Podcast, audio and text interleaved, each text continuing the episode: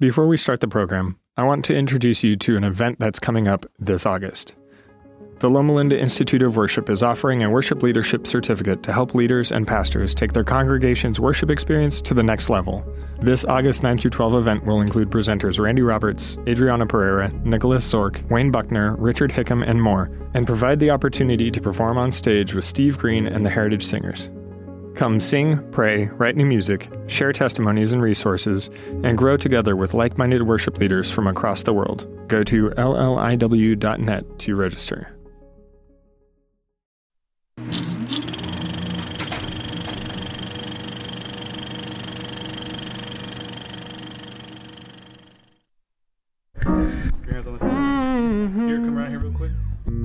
Coming out of college, I was ready to like take on the world. What I liked about music was that like if you did it well, it would make you a somebody. I didn't just walk into San Francisco and, and start playing big shows. I would pretty much perform anywhere I could until I got that opportunity to headline my own show at one of the bigger venues.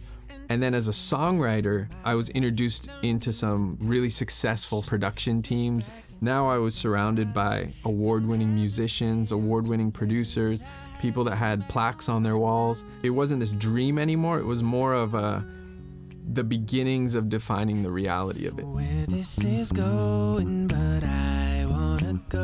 there were like two separate things going on. One was when I was not around any of my friends anymore, when my whole environment started to shift, I really started asking the question, what what do I value? So I started really searching out some of the questions that I had. I started growing in my own relationship. Nobody there telling me like you need to read the Bible. It was more this like what is it for me? And then the other lane was this music. So I came to this point where it was like for the next phase or for the next step of it, it was put every single thing you have in front of God. So I did like a, a mental accounting. That's fine, that's fine, that's fine, that's fine. And then it, and music came up. And I was like, but just don't touch that. It finally came to this head. I had this show the next day and I couldn't sleep that night. It almost felt like like peace had been removed. I felt like I could see 10 years down the line and I asked myself like how did I get here? That night I knew that there was something else. Like there was an invitation to something completely different. I said, you know, I'm gonna do the show the next day, then I quit. So I, I picked up the phone, called them, told them I was going a different direction, gave back all the funding. And it was like the most peace I've experienced was in that moment. Canceling giving it back and just taking one of those deep breaths and like, but I still didn't have a plan B. The funny thing is, nursing was this thing that kind of resonated. When I studied business, people people are like, "Hey, nursing is a great profession." And I laughed at people. I was like, "You would never catch me doing like you're crazy. Like what what is wrong with you? How, like how dare you even?" And then I'm sitting in college again taking prerequisite science classes, and I I literally would just kind of scratch my head, look around and I'd be like, "What is happening?" But I knew I was supposed to be there especially looking back on it, it's easier to see. It was a development ground. Like it was like a trade of like you being served to like you learn how to serve. So while I was in school, this new process, learning, going to school, studying, the songwriter piece to me wasn't dead. I started writing songs again, but I was literally just writing songs because songs were coming out. So I think it was this pure environment that allowed me to write music that was exactly connected to what I wanted to do, and I didn't care if anyone heard it. And then I kept mm. writing music, and, and one of my friends heard it, and he's like, hey, you know, I think your new music is almost better than your old stuff. So he sets up a meeting. I end up going, meeting with this guy, sharing some of the new songs, and he's like, I love it. And he signs off the Oakland Symphony to accompany me for a full concert. I remember sitting there and just saying, you know what's crazy?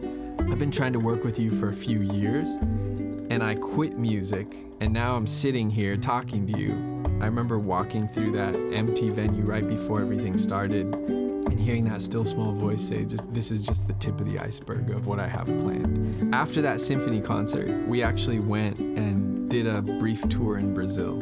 And so I saw all of this momentum coming back to music, and then it was that still same thing that was like, go work. And it was like, you've got to be kidding me! Like you're you're you're double killing the dream. So I work at a level one trauma center. So you literally get everything that's too sick for every other hospital around. All of the car accidents, all of the violent crimes, and all of the heart attacks, all of the strokes. In ER trauma, we're there for the worst moments in people's lives. So when I pick up a guitar, my head is filled with these stories conversations I've had with people on their deathbeds. Like I've asked people, you know, are you at peace? And just being able to hash out life in between this seemingly chaotic environment. Having my value connected to music skewed some of the things I like would would use it for. I think the music has really changed in that I'm not trying to prove anything anymore. I think I'm content and at the same time I'm following like a purpose for it. And and my thought is I can't believe you had this in mind when I was sitting at my desk and hearing that still small voice of God, like, I have something else for you. Like the dream part. It's almost like I don't need to have one. I've seen all of these things happen in the absence of my dream. So, what would be the point? It's almost like my dream would be a limiting factor. Are you?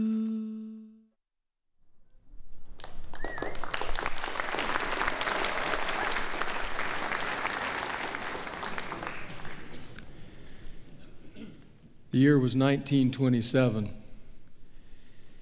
It was a year that T.S. Eliot might as well have circled on his calendar because it was a year of significant change in his life. That was the year that T.S. Eliot became a Christian, made the choice to follow Jesus, was baptized and confirmed in the Anglican Church in the UK. The news hit rather hard Eliot had participated in a group called the Bloomsbury Group. The Bloomsbury Group was a group of intellectuals, of philosophers, of artists, of writers that gathered together to talk about their work, to talk about trends in society, to view their art. When the news spread that one of those who had participated with them had confessed faith in Christ, it was difficult for them to take. In fact, the de facto head of the Bloomsbury Group, a woman who would write a letter, an important letter, a woman named Virginia Woolf, wrote out to the others and reached out and told them, This is news that is tough to take. I want to read you part of the letter that Virginia Woolf wrote to her peers. I have had, she wrote, a most shameful and distressing interview with dear Tom Eliot who may be called dead to us all from this day forward. He has become a believer in God and immortality, and he goes to church. I was shocked. A corpse would seem more credible than he is. I mean, there's something obscene in a living person sitting by the fire and believing in God. Listen to that last line. There's something obscene about a living person sitting by the fire and believing in God. Those words might as well have been lifted out of our psalm for this week, Psalm 12. They reflect exactly the sentiment that the psalmist was writing about. The psalmist, looking around in the culture around him in the world of his day, made some astute observations. And when it came to putting pen to paper with this psalm, wrote about those observations. I'll confess to you, and maybe you'll have the same reaction. When I read the opening verses to this psalm, I wondered were these written 3,000 years ago, or were these written last week? Written about the ancient world or written about our world. I want to read those to you Psalm 12. I want to begin with the first four verses and just ask yourself Does this resonate in any way with us? Does this echo the tenor of our times? Psalm 12, verse 1 Help, Lord, for no one is faithful anymore. Those who are loyal have vanished from the human race. Everyone lies to their neighbor, they flatter with their lips but harbor deception in their hearts. May the Lord silence all flattering lips and every boastful tongue. Those who say, By our tongues we will prevail, our own lips will defend us. Who is Lord over us? Arrogant boasts. And the psalmist writes, reflecting on that No one is faithful anymore. The loyal have vanished from the human race writing about then or about now. And it's not just those opening lines. Those opening lines are paralleled at the end of the psalm. So now I want to read to you the last two verses of the psalm, Psalm 12, verses 7 and 8, that say this You, Lord, will keep the needy safe and will protect us forever from the wicked who freely strut about while depravity is honored by the human race. That's quite a line. Depravity is honored by the human race. You might say, well, does that truly exist? Maybe we need to confirm that. And so we sit down at the compu- computer, the two of us together, and we start clicking on the news sites and we start taking note of the headlines. Depravity, the psalm said, is honored by the human race, and we start taking note of what happens around us. Disloyalty on every hand to God, to country, to one another, to our most sacred and deep and most cherished vows. Disloyalty to the ones we've pledged to serve, to protect. Depravity. By the time we're done clicking around on the internet, we can confirm with sadness yes, Psalmist was right. No doubt that condition exists. But that's not what interests me today. We know that. What interests me is a different question. We here at Camp Meeting are in a series entitled Faithful, Living True. Last week we began by noting that faithfulness begins in the heart of God, that it starts with Him. Our faithfulness is response to what God has done. But this week I have a different question. Not where does it begin? This week my question is why does it matter? Why does it matter that God might wish to have faithful people? Why does it matter how we live? what we do, whether or not we just go along with the tides of the time. Now, the psalmist will give us a clue to that in speaking about God.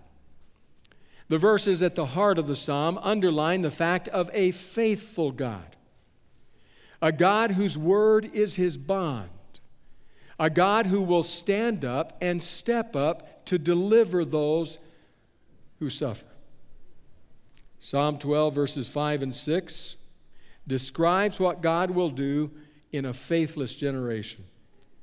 Because the poor are plundered and the needy groan, I will now arise, says the Lord. I will protect them from those who malign them. The word of the Lord is flawless, it says. Some versions render that the word of the Lord is pure. The sense in the context is that the word of the Lord is faithful. He will ultimately be faithful to his people. Faithful. But I come back again to that question Why do we matter? We want to depend on God's faithfulness, yes, but why does it matter whether or not we are faithful? After all, faithfulness is profoundly difficult. Notice what happened then, notice what happens now. It's as though a mighty river called culture rushes along. It's current, its swift current, moving everybody in one direction. We are all caught up in that in some way. To be faithful is to somehow turn the other way and swim against the current. Very hard. So we need to know why it matters. Well, may I suggest to you that God's answer to times of darkness is people of light. You and I are God's answer to times of darkness. As difficult as it may be to swim against the current, when the people who are the light experience a power failure, the darkness deepens when those who are called to be like cities on a hill, lighting the earth, go dark, suddenly the darkness becomes palpable. It matters. It matters because God wants to shine His light through us. So let's talk a bit about that. Let's talk a bit about how difficult it is to be faithful in difficult times to move against the grain, to swim against the current, and why that might be so difficult. In order to talk about that, I want to talk to you about basketball. About basketball. In fact, Malcolm Gladwell, in his podcast, Revisionist History, has an episode in the first season called The Big Man Can't Shoot. Gladwell focuses on a game. Some say it was the greatest game played in NBA history. March 2, 1963, Hershey, Pennsylvania. The Philadelphia Warriors are playing the New York Knicks. The Philadelphia Warriors have a player by the name of Wilt Chamberlain. Wilt Chamberlain is seven feet, one inch tall, weighs about 275 pounds. But Wilt Chamberlain isn't just large, he is agile. Some describe him as having the moves of a ballerina at that size. An exceptional basketball player.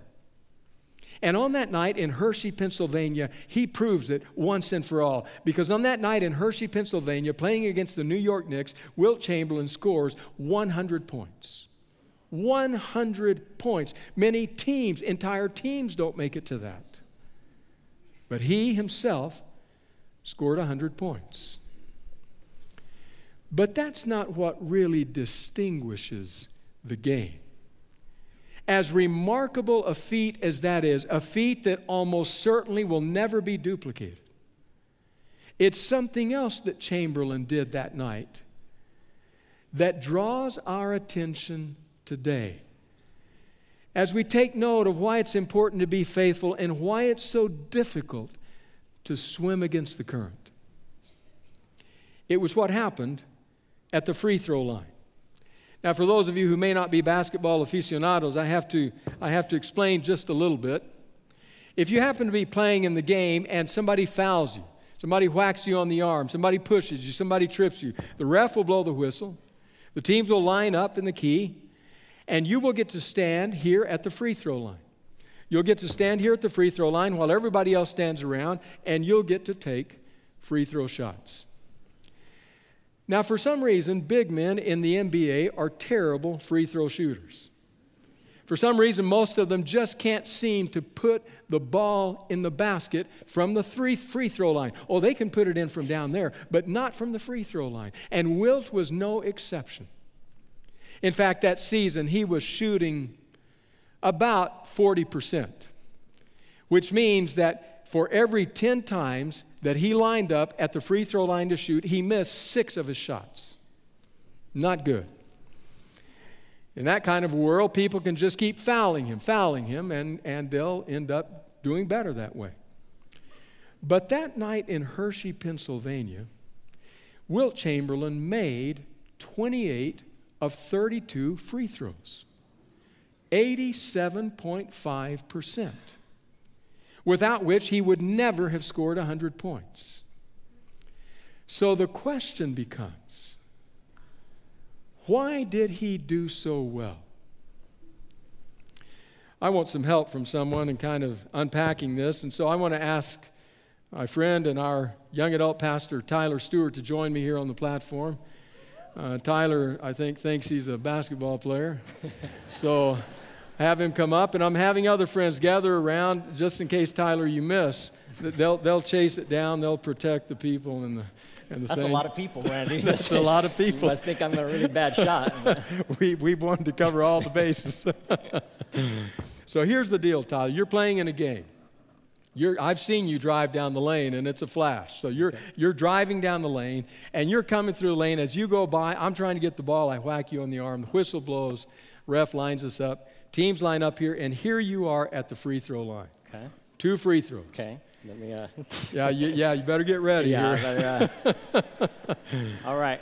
All right, so now we're, we're gonna we're gonna watch and see. Don't don't be stressed that your entire congregation's watching you. Okay. Just, just focus I, I, focus I on. think I have the support of my church, right? That's right.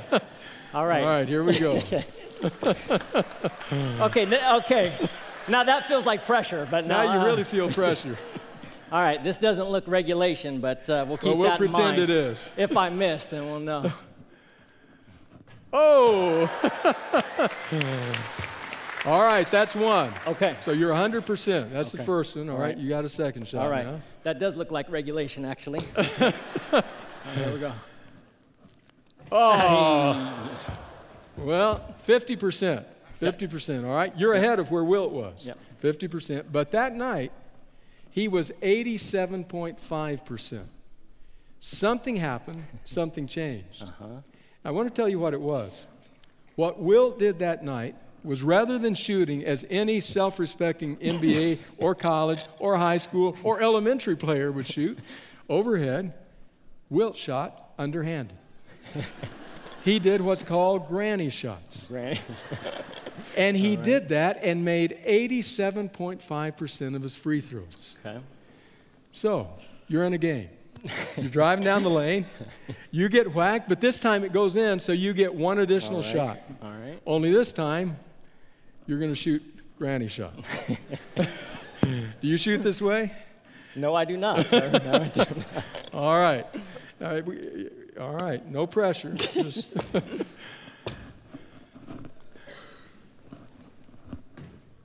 oh! Very good. Thank you very much. I appreciate it.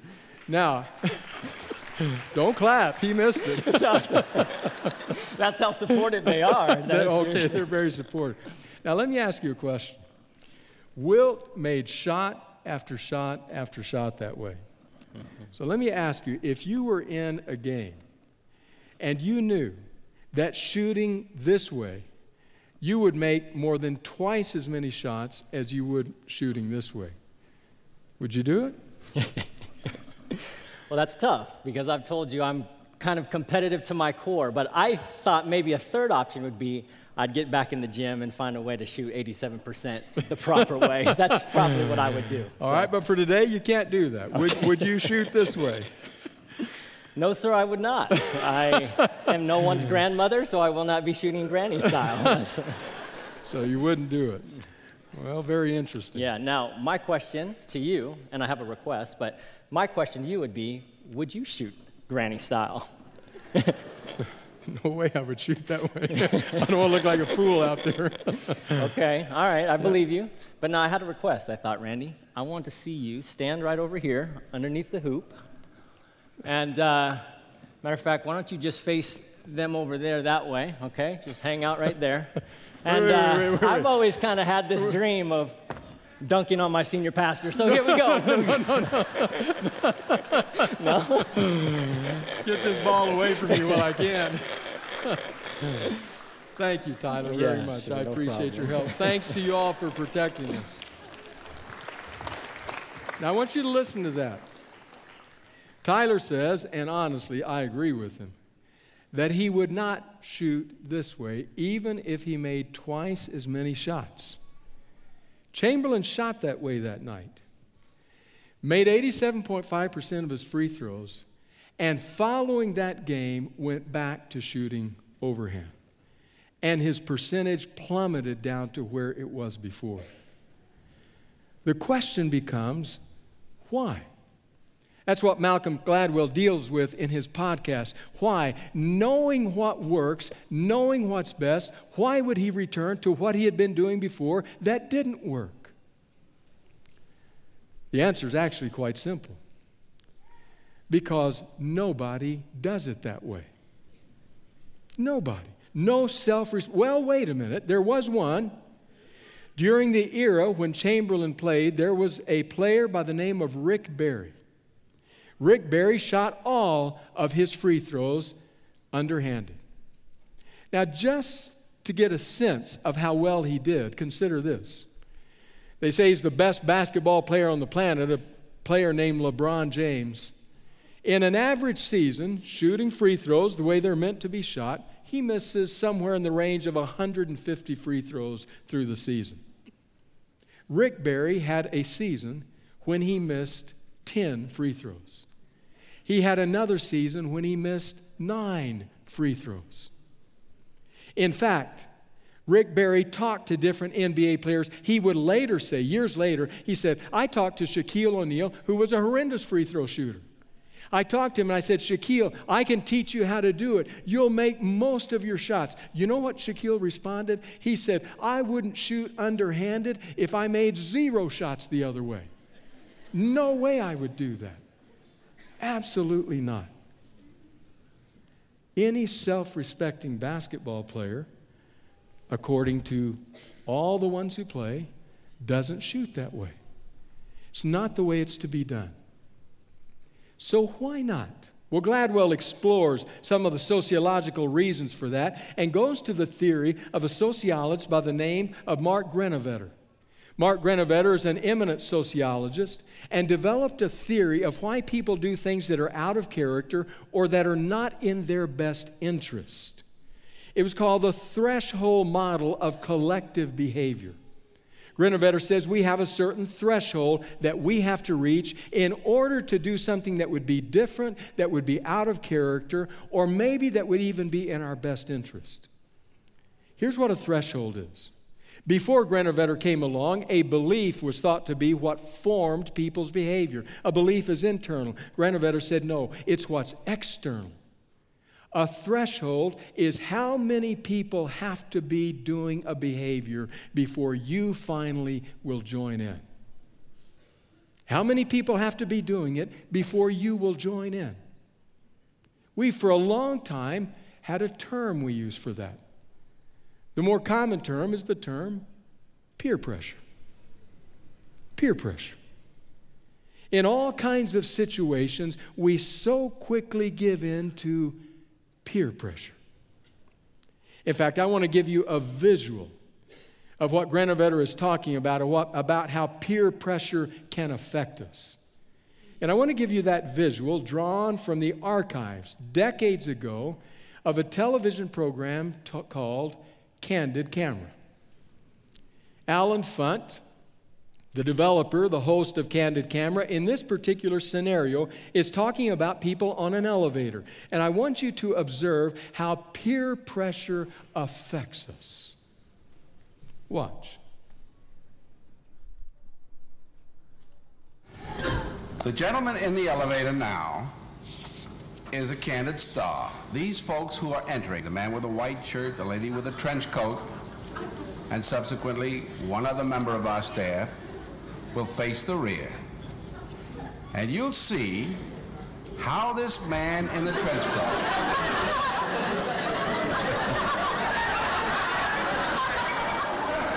tries to maintain his individuality, but little by little,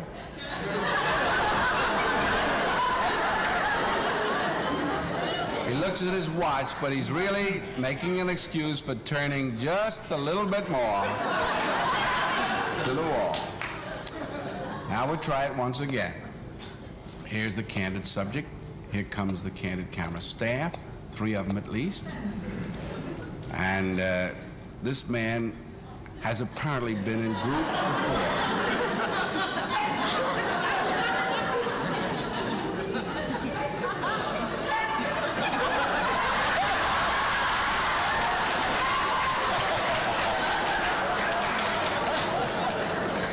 now, here's a fella with his hat on in the elevator. First, he makes a full turn to the rear, and Charlie closes the door. A moment later, we'll open the door, everybody's changed positions.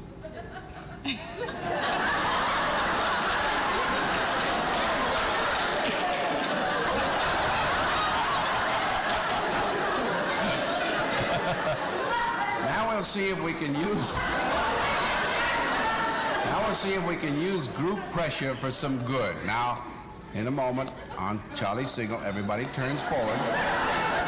Notice, notice they take off their hats. And now, do you think we could reverse the procedure? Watch.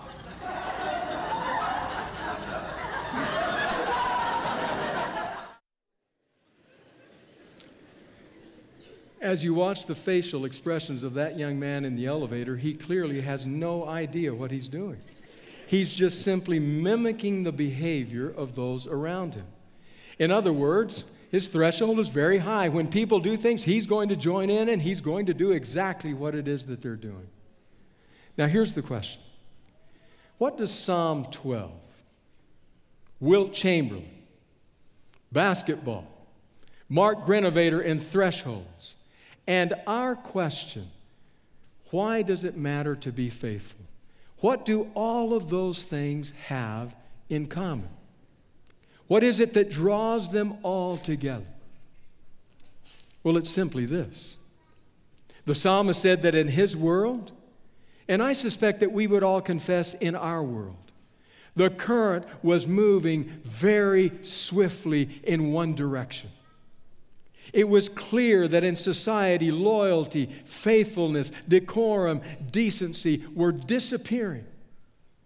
And he understood that there was a tendency for the people of God to fall into line with that and to simply become whirling robots on an elevator. Basketball players that wouldn't shoot the way that worked best because no one else is doing it.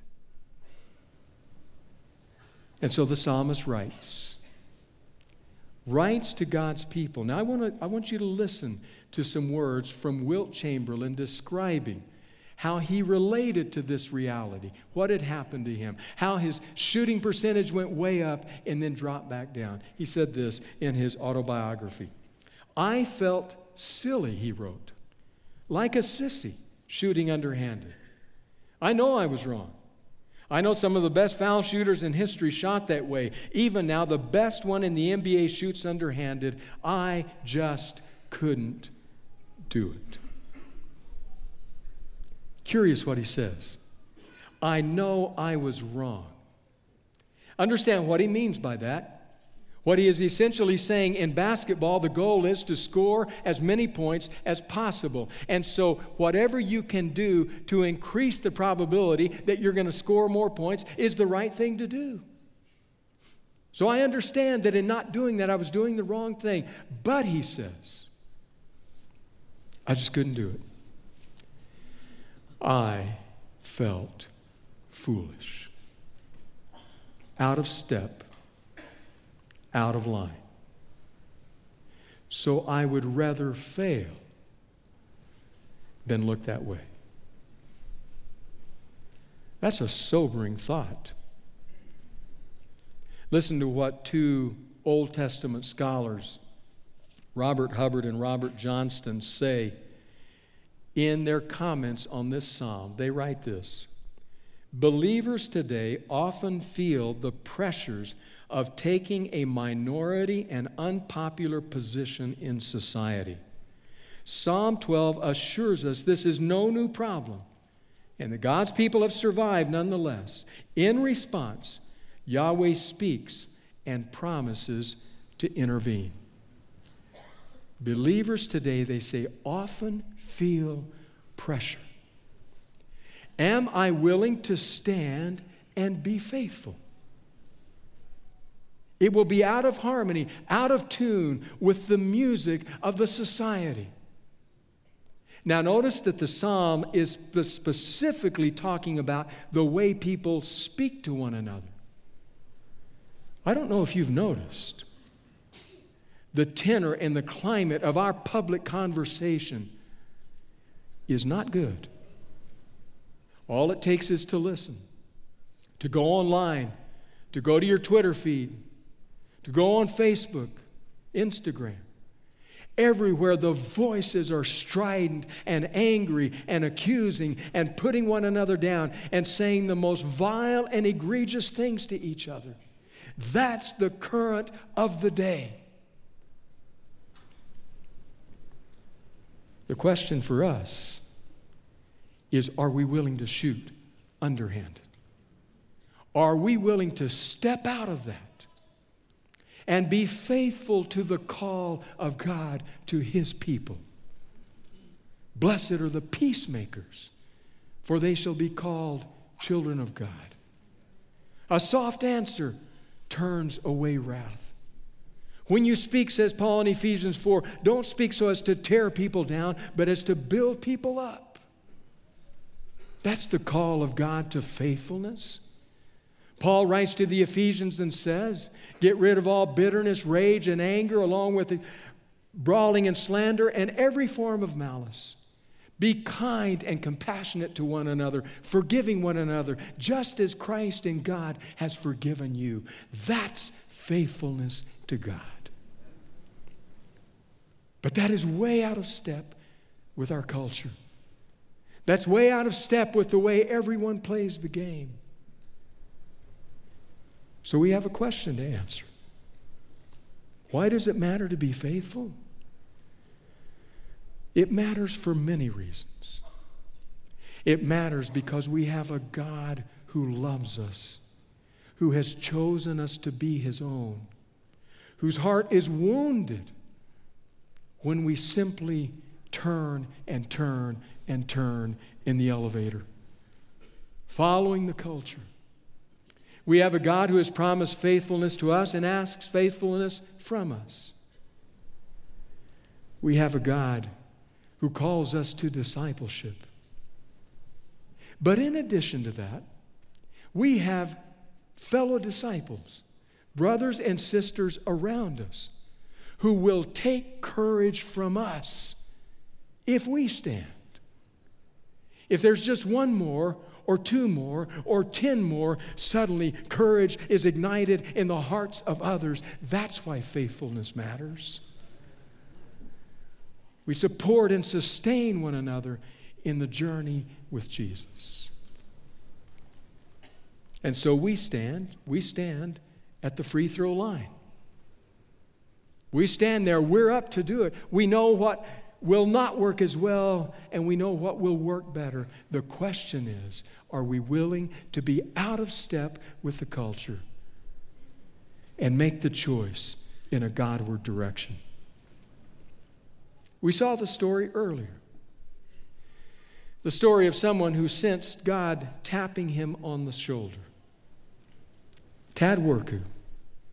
Tad Worku, who had a bright and lucrative career ahead of him in the music world.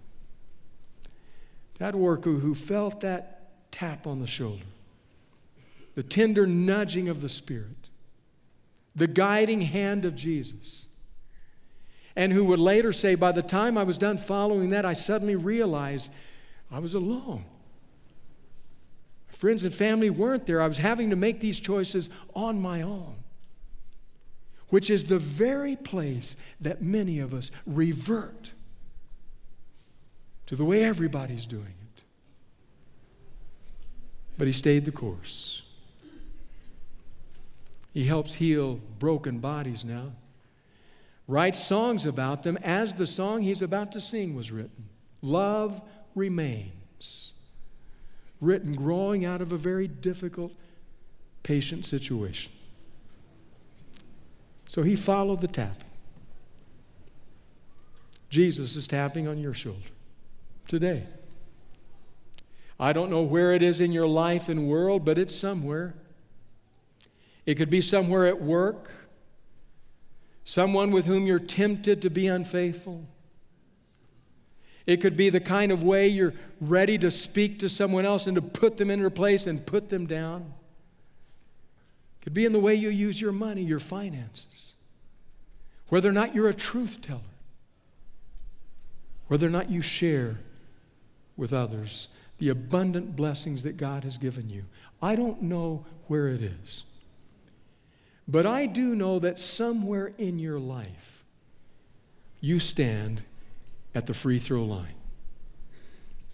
As you stand there deciding, what am I going to do? I have a prayer for you. This is my prayer for you. Oh, may all who come behind us find us faithful. May the fire of our devotion light their way.